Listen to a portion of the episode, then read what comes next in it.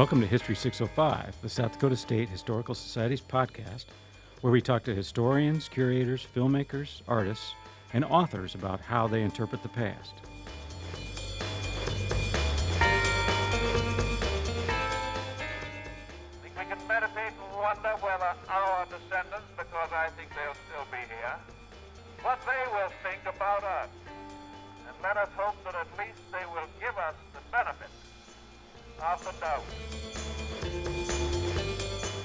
I'm Dr. Ben Jones, South Dakota State historian and director of the State Historical Society.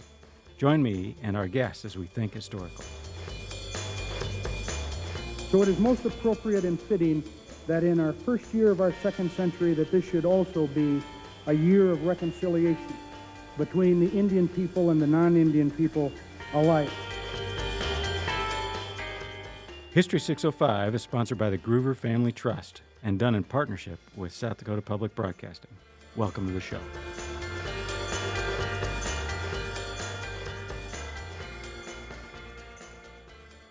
Today on History 605 show, we interview Istvan Gambos. Istvan is a, a retired German professor from the University of South Dakota who originally hailed from Hungary. Istvan spent a career teaching German to USD students and possesses a unique skill uh, because of his sophisticated and fluent language skills with German. He's in a rare position to be able to research German newspapers in South Dakota. Uh, and in the fall 2021 issue of South Dakota History, he published uh, one of the products of that research on the Eureka Rundschau, which was a German newspaper in Eureka. Incredibly, Eureka, a town of nearly 6,800 inhabitants in 1910, had thousands of subscribers to this German language newspapers. The reasons it did so has to do with German history, Ukrainian history, Russian history that uh, predates uh, the conversation that we talk about in, in the early 20th century. But it has to do a lot with how South Dakota was settled.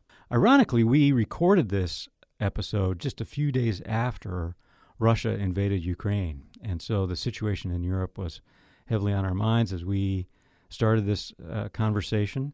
You can get a sense of that discussion as we go through the conversation about the meaning of a war in Ukraine uh, and what it meant to early 20th century South Dakotans, particularly those of German origins, who are now trying to make their way in life in Dakota Territory or in South Dakota.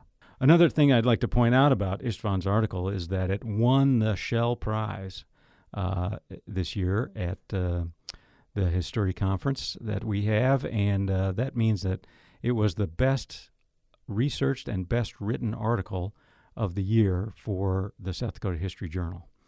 So I hope you enjoy this conversation with Istvan Gambos and uh, his insight and his opening up of this part of South Dakota's unique history.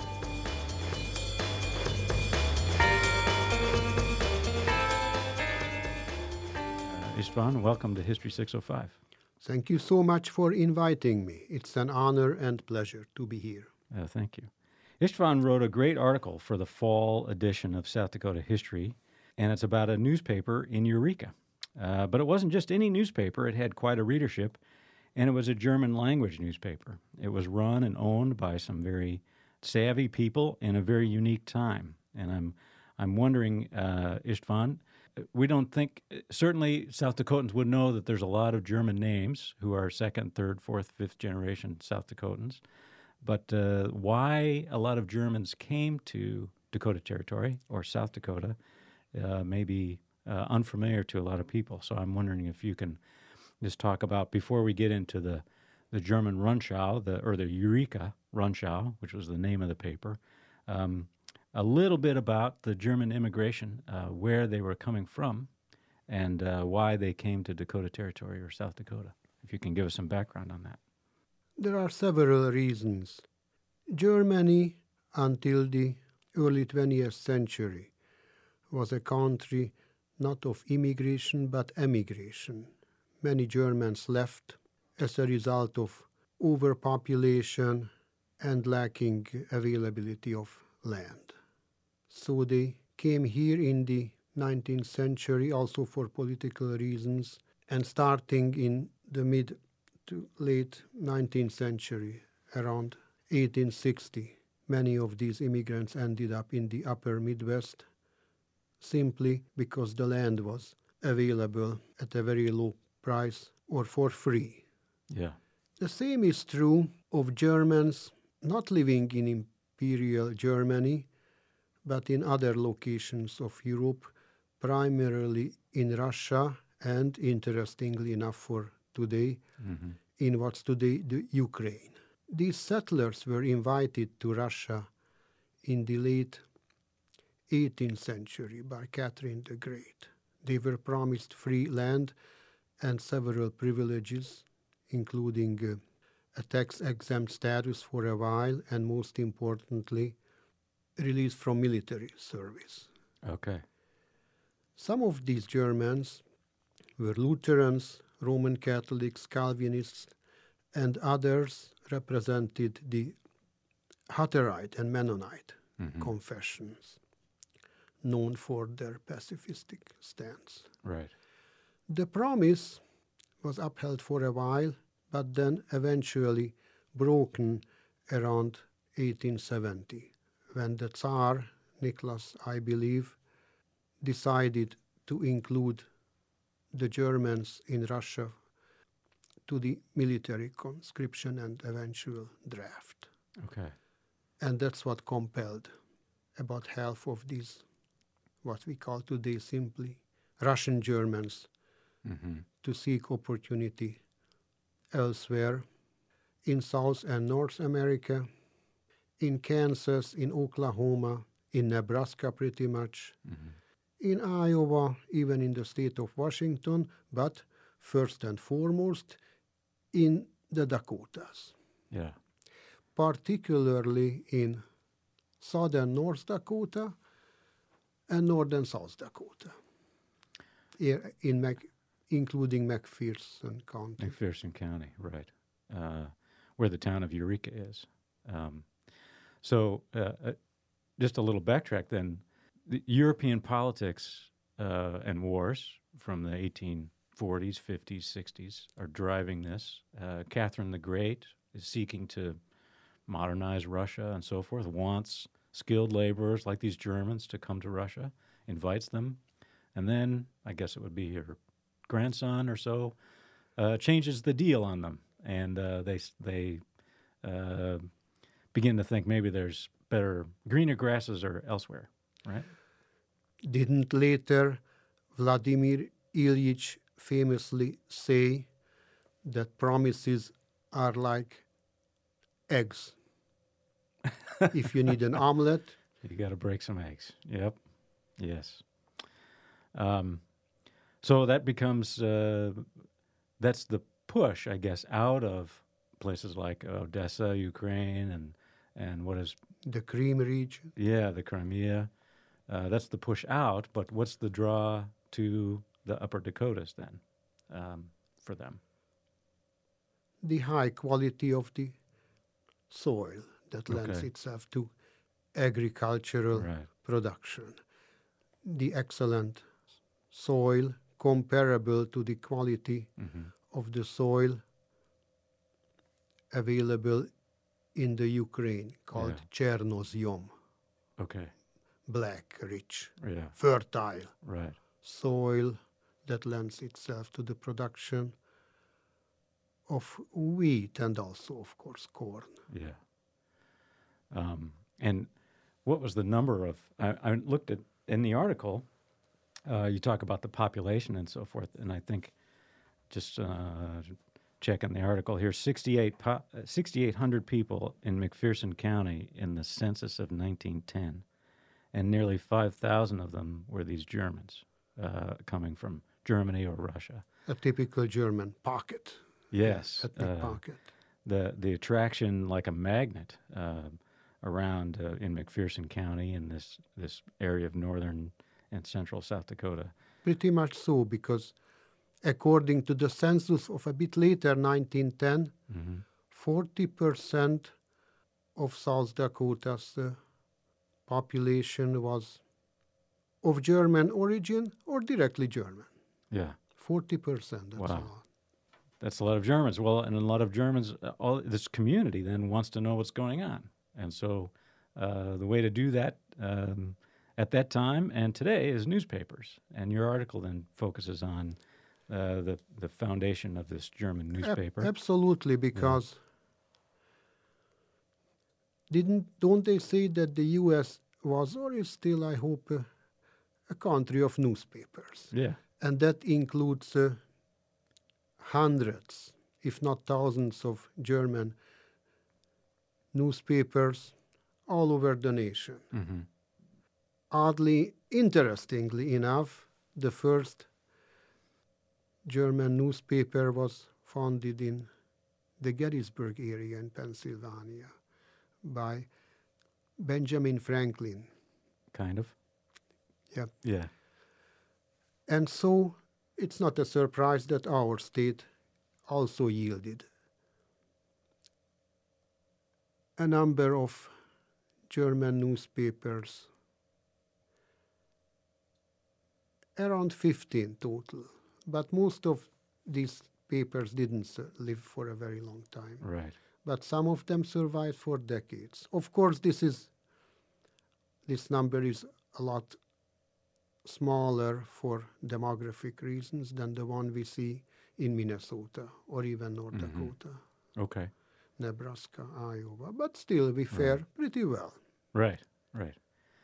Um, what are the kind of the things that? So these would be weeklies, or dailies, or a mix. In our state, we are talking about weekly papers. Okay. Yeah, yeah. And when you're reading them, um, uh, what are the kind of things that are in them that might be different than, say, the Argus Leader of 1910? What would they be talking about? Uh, or the Yankton Press and Dakotan and other newspapers that are kind of the venerable papers of South Dakota. What would what would the Rundschau, the name of this paper, would be uh, in, its content in a weekly? Uh, Just like every newspaper, it offered a mixture of uh, international use, news, national news, and local news. Okay. Of course, with a German focus Right. in all the areas just mentioned above. right. So, quite frankly, I'm not a newspaper expert, but I don't see any major differences regarding the choice of topics made by the editors of the English newspapers on the one hand and the editors of the ethnic, including German newspapers Okay. on the other hand. Now, it, you, the article talks about their readership was was more widespread than Eureka, though, right? I mean, they had readers in South America and and probably back in Germany. That means about 5,000 subscribers. Wow. So, unless everyone in Eureka subscribed to the paper, I would say they had, and they, I do Yeah. know that they did have subscribers uh, all over, all over the nation, Yeah. all over the world, including Argentina and Germany. hmm So, quite an accomplishment, and they managed to uphold that number for quite a few Mm-hmm. years. P- Speaking of the profile or mission of these papers, they faced a dilemma because they, on the one hand, they assisted, they, they encouraged the readers to keep their German heritage. Otherwise, they would not have been able to survive. Right. On the other hand, they assisted the immigrants in their efforts of integration to U.S. society. hmm So, in a, and that also meant uh, learning English. Right. So these papers, like it or not, gradually advance their own demise by encouraging, supporting the readers to become Americans. Right. Right. Uh, it strikes me that, uh, for instance, the Germans in Russia, um, they held on to their, you know, f- for 150 years or so, the, the duration from Catherine the Great and their invitation to, and then their departure. uh, in the 1870s and 80s, they held on to their German culture, their That's the- language, their religion, and so forth. And then when they come to the United States, it, it disappears Yeah. over yeah, time, yeah. a lot of it. Uh, They were not the not the only ones. Not the only German settlers in East Central Europe. Remarkably, remarkably enough, many of these Germans managed to keep their heritage, including their language, for several centuries. Mm-hmm. That was or is still true of the ethnic Germans in my native Hungary. Most of which came to Hungary in the late 18th century. And some of them still speak their ancient archaic dialect mm-hmm. 200 years after, over 200 years after, as I was able to experience at my last visit in my home country in Hungary. We, I met Germans, ethnic Germans, older people who still speak German. Not only that, but an archaic dialect or a mixture of dialects that's no longer spoken in Germany in itself. Right. The same can or must be said about uh, Germans in Transylvania, which is Western Romania. They arrived there in the mid to late 12th century and managed to keep their heritage until the late 20th century when most of them left for for West Germany or Germany. So we are looking at centuries of uh, Yeah. ethnic preservation and tradition and and pride. So Yeah. the same is true as you just said of the Germans in the Volga area, hmm and then also the Germans in the what's today the Ukraine. um, something creates the for the Germans in Eureka and in McPherson County, though, uh, starting in 1914 and 15 and 1916, uh, there's a tension there, and I'm wondering if how does World War One and then America's ultimate entry into the war uh, change the audience or the concerns of the people who are running the the Eureka Rundschau and these other German language newspapers, and maybe to set some context. Um, I've been through the notes of the superintendent of public instruction in 1920, and uh, and just after the First World War, and he talks about. So this is the the gentleman who was in charge and was an elected official for the state of South Dakota, who was in charge of K-12 education, and he's talking about. Uh, the deletion of German language requirements, or even the teaching of it, in South Dakota's public schools. Uh, and when you strike that type of uh, headwind against these German language newspapers and, re- and the retention of their culture, when because of the war, the international situation, um, and Germany's actions while the United States tried to stay neutral, according to the Wilson administration's first efforts, and then the sinking of American shipping, the Zimmerman telegram, this insulting thing the, about the United States, just infuriated Americans all over the country.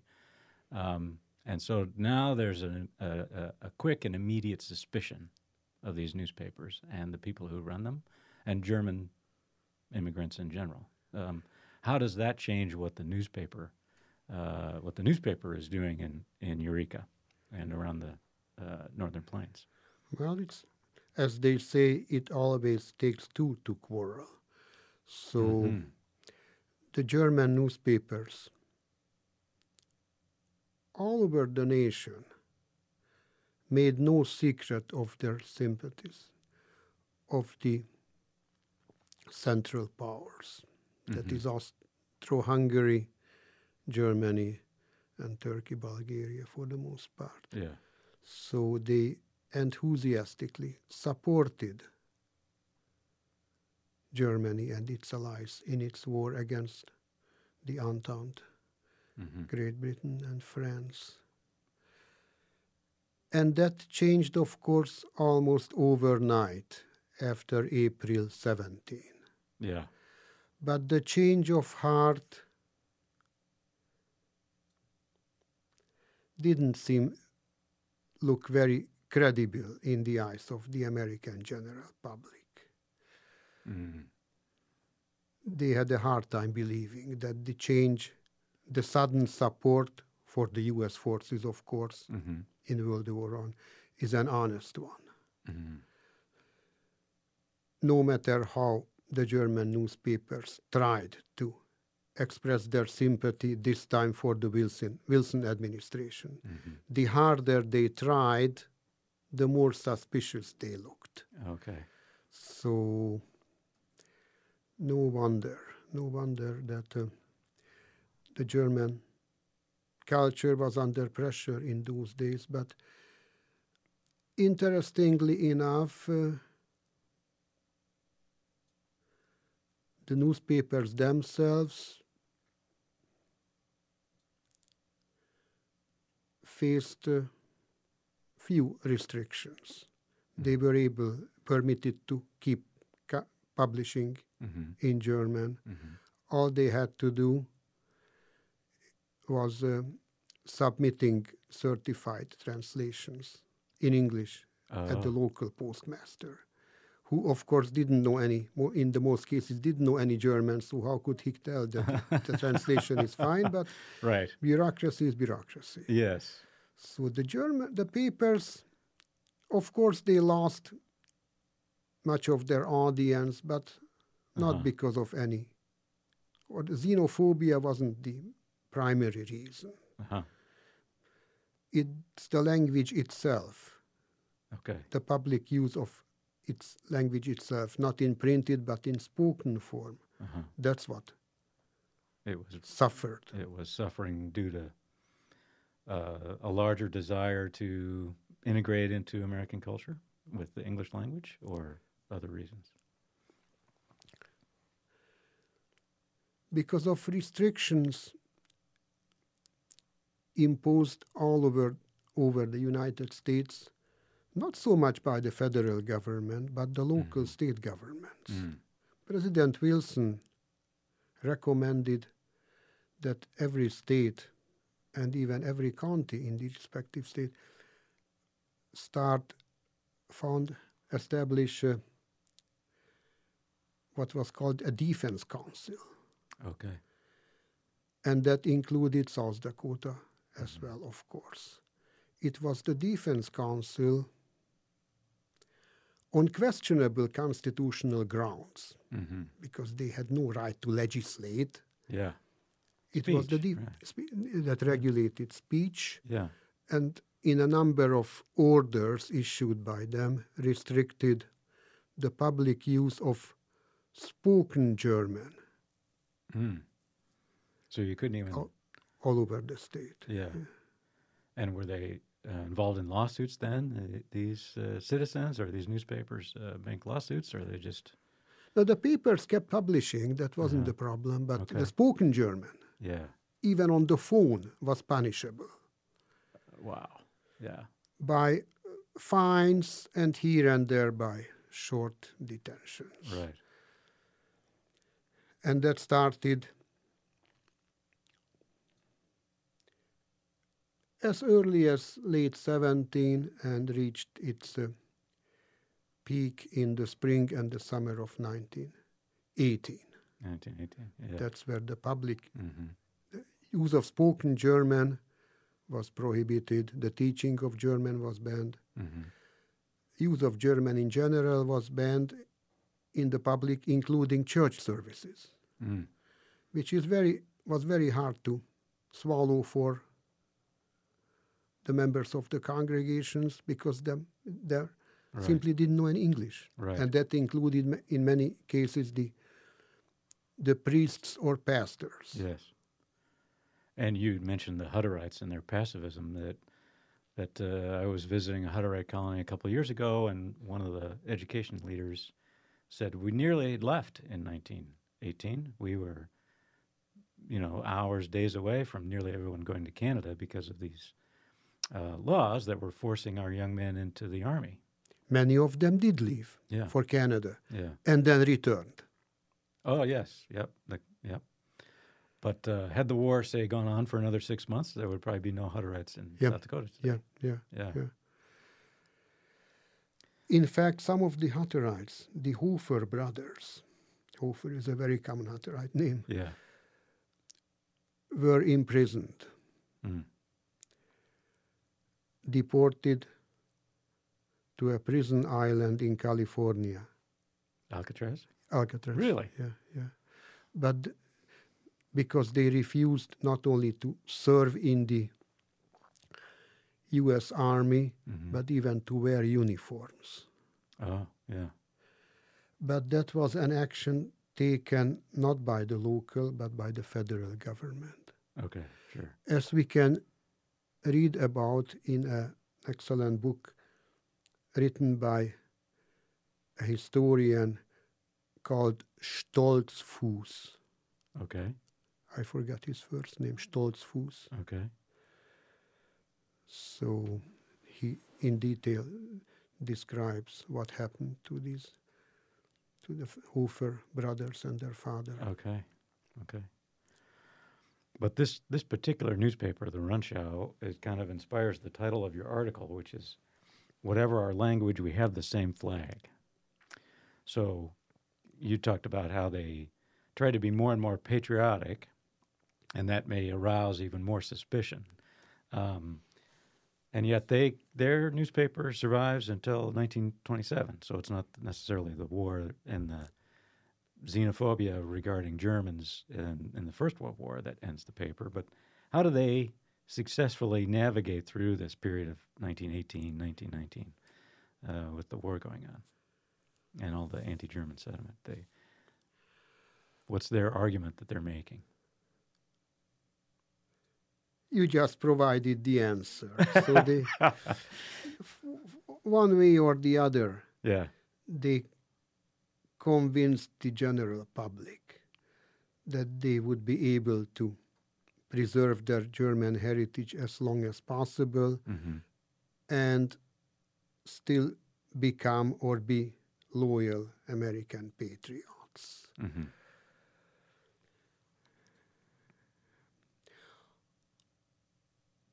Also, contrary to other counties, McPherson County, its residents, I mean, never really expressed any objection to the war. To the war, there were no Hutterite or other Okay. Anabaptist pacifists in their ranks. They mm-hmm. were Roman Catholics, Calvinists, or Lutherans. Okay. They participated in marches in favor of the war effort. hmm They dutifully, if not enthusiastically, participated in fundraising, in the purchase of war bonds, Yeah. peace bonds. hmm They kept a low profile as hardworking farmers, principally not involved in politics. Yeah. So they avoided any unwelcome attention. They also learned, I suppose, from the sad example of, again, Hutterites hmm and Mennonites in Hutchinson County, Yes. in the Freeman Menno Mhm. area, Mhm. who really suffered and were subjects to persecution and arrest. That's how they avoided Okay. avoided uh, unwelcome attention, and once they enjoyed that protected status, I would say, Yeah. they carefully voiced their concern about the aforementioned prohibition of German in the schools hmm and also in the public. So hmm bravely enough, you can find quite a lot of editorials, letters with concern about the Yeah. suppression of foreign languages in general and German in particular. They Okay. make the case that multilingualism is in the interest, in the economic and political interest of the United States. Right. So that, um, well, let's talk a little bit about German instruction. You know something about German instruction, and uh, how have how have you know I uh, I grew up in South Dakota. We went to a, a DeSmet High School, and we had a German instruction there. I think I must have taken three years, maybe even four years of German. So why are we not using German now? Well, because my German's pretty Können rusty. auf can- Deutsch weitermachen? Uh, uh, der Himmel ist blau. That's that's about all I can say. and I, I even lived in Germany, and I could navigate my way around and you know find uh, the read the menu perhaps and so forth. But if you don't lose it, you know you use it, uh, or if you don't Yeah, use it, you lose yeah, it. You lose it, yeah. Um, Himmel is blau because we live in the sunshine state. Right, all. right. It became a handy phrase to say to to confound our uh, German teacher when we didn't know what the, what what the real answer was. We would say that. Um, because we were cantankerous high school boys. But um, the the slide or the trend is definitely away from foreign languages in K twelve, largely because well, for two reasons, and they kind of reinforce themselves in a negative way. The the lack of people who know how to teach the languages, and the lack of the desire to take the language.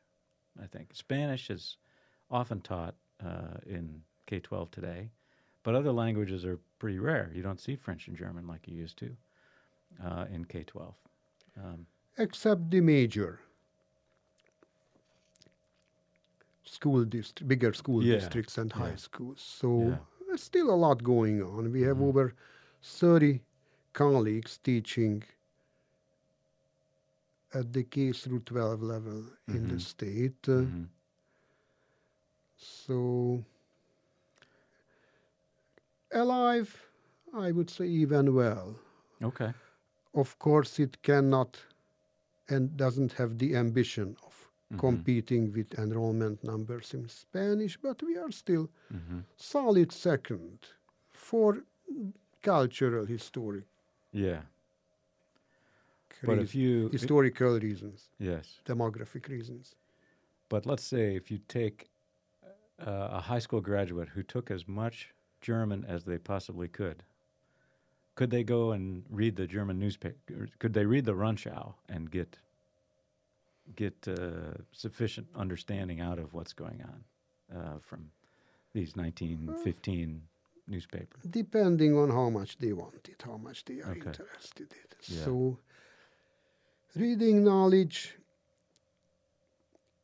is the skill the easiest to Yep. Attain, acquire. If I kept telling to my students, you probably are not going to Germany for the next 10 years, but you still can acqu- acquire a reading knowledge. Mhm. So that should be possible. The only the hindrance would be the script, the the Gothic script, Yes. which is which is not as tough as it looks. But those with a reading knowledge of German hmm need only a few days to hmm learn how to read it. It's not such a big deal. Here is the big deal is of technical nature. Most of these papers are available on microfilm, and that's terrible for your eyes. Oh yeah. But with the technology changing, now we have databases, hmm and we also have the Library of Congress that has made generously available a- number of Yes. We participate in newspapers, that, yeah. including German newspapers, online. That's a bit easier to read, a bit easier on the Mhm. eyes, but you still need to be careful. Right. At least in, at my age or at every age. Yeah, you're talking about the Chronicling America uh, Yep. project that Yep. the Library of. Congress runs. Right. We uh, Cannot be appreciated enough. No, I it's it's uh, there are treasures in that uh, to a great deal. I use it quite a bit, and I think um, the general public, you know, you don't need a library card or any special password. It's just out there on the internet. You Google Chronicling America. and a lot of your local newspapers will have uh, copies, generally before 1930, um, that are available to that. Uh, But if you really insist on reading the original copies, no problem. mhm. All you need to do, making an appointment with the South Dakota Historical Society, including the archives, because many of these wonderful papers are kept there in the original. So just go to Ben Jones and one of yeah, his colleagues, and uh, they will give you permission and an yes, appointment, but you have to stay there. right. Uh, the- the Unless, visit- yeah, yeah, yeah, Or the way I did my research, I just ordered uh, microfilm through interlibrary loan from the South Dakota Historical Society. Right. There's ways So, to. Yeah, yeah. There's ways that uh, the, the information in the papers if you can live in. Pierre, Yeah, you just go there. right. Uh, we uh, the amount of stuff to digitize is overwhelming. So we work we work as we can to put as much online as we can through Chronicling America and other programs. I saw that when I was for a day in Pierre and in the hmm state archives. Yeah. It was a wonderful experience. Um, I, it strikes me though that uh, uh, too with with South Dakota is remarkably we, you wouldn't necessarily uh, well I think in a very superficial way South Dakota is is not appreciated for its complexity its cultural complexities. Uh, and in fact so many of our we talk about the the demise of Lakota. Um, now we hear we talk about the demise of German uh, and the immigrants who were pressured into not using their language and and uh, uh, both uh, in a political way, in a legal way, and in a kind of a broader, certainly softer cultural way uh, through the desire to use English and not to not to carry on grandma's German and so forth. Um, Yeah, yeah, that's it, it just strikes me that you, yeah, yeah. to really understand South Dakota, you have to speak all these languages. Not only English, but German and Lakota. German and Lakota. Lakota are the heritage languages of, of the state. Yeah, the heritage languages. Yeah, That's an interesting way to put it. So it's interesting Yeah. indeed. You see so many German names uh, Mm-hmm. on class lists. Uh, Mm-hmm. few of these students of German origin know or are willing to mention that their ancestors are actually not from Germany Mm-hmm. but from Russia. For whatever reason, they many of them even avoid the topic. Right. So that I found a bit strange. Somewhere from my folks are from somewhere in Germany. That's all they will Yeah. say. Yeah. Not interested or in the topic or not interested in addressing the topic. Right. Well, it's such a such a often compelling story about being uh, the the being invited to Russia under the conditions at the time, then wishing to leave due to how the conditions Yeah. have changed, where they chose to go in the United States or Canada, And then Canada. And or then both, back. and then back. Yeah. Um, the Hutterite story is particularly compelling. I find it uh, to be one of not only First Amendments, but also, well, all of the First Amendment, the speech and religion in its entirety, um, the right to assemble and petition your government and so forth, which in the end kind of wins out in a legal sense. But over the long haul, the difficulty, and I mean, uh, I don't know how many people in Eureka today could read a German newspaper. Um, Minimal. Yeah. and a hundred years ago, it was everybody, nearly everybody. yeah. Um, so how things change, right? I understand the Hutterites make an interesting exception. Yes. I don't know how much German they still speak. I understand they do speak Mm-hmm. an archaic hmm Tyrolean Austrian dialect of Right. German. But whenever you go there, and I was fortunate to go there and visit them with my students, they won't talk to you in German. Probably because they they know the, or they anticipate that they will not understand Mm. their German. Their dialect is Their so dialect, different yeah, than what you're teaching in the Yeah. classroom. Yeah. So when I was there, here and there I used a few common phrases, hmm speaking them to them in English, but here and there I used a few phrases and they understood and they gave me a, an approving smile. Uh huh. So that was Yeah. interesting. You have to live there, I guess, for a longer period of time Right. and learn the dialect, which Right. is which cannot be easy. No. No. I uh, my own experience in Germany. Ri- well, riding on a German train into Switzerland, uh, at the Swiss border, they changed the conductor, and the accent, of course, was radically different. And all the Germans on the train that had come from Frankfurt just threw their hands up in the air and just thought that they had just gone into another dimension because of this crazy dialect that the Swiss German speaker was using, um, and the the laughter uh, to an American, uh, it was it was I could notice the difference in the dialects, but they were um, bemused by this this radically different type of German. Swiss German. Swiss German, Indeed, that's yeah. a special case.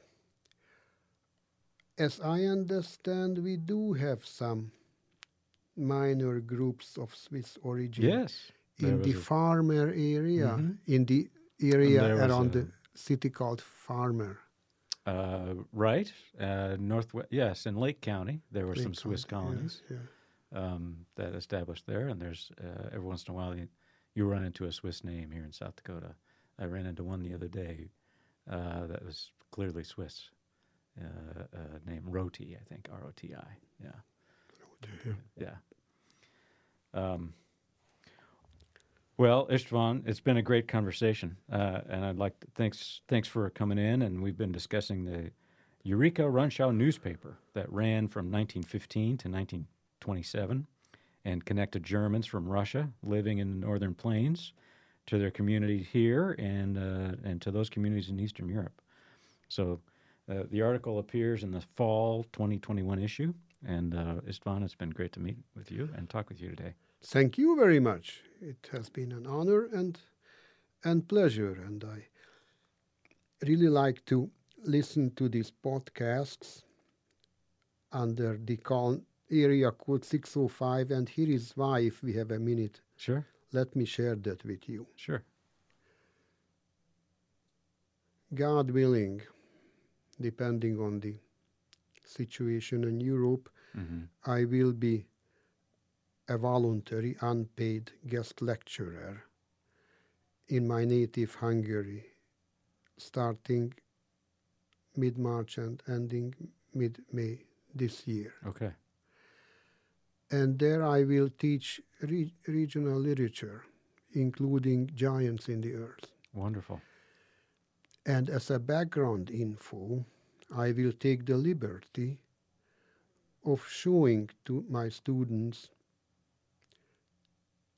who speak English the website under 605 and maybe playing Yeah.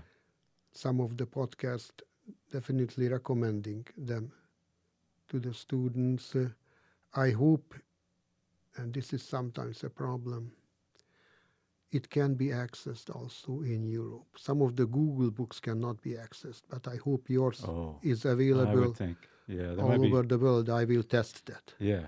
Uh, that'd be great. It- I'm if looking you do that and test that and let me know how that goes. For educational purposes. right. Not just here, but Right. in the global setting, as Yes. they say. Yes. Well, we certainly have a lot of interest in Europe in uh, the people of the Northern Plains. Uh, the books are written about Sitting Bull and Laura Ingalls Wilder and lots of things. Uh, uh, are, yes, are uh, are of interest to the people of Europe, and uh, and certainly our good wishes are with them, uh, given the situation of the times. Thank you. Yeah, and good luck with your travels. Thank you.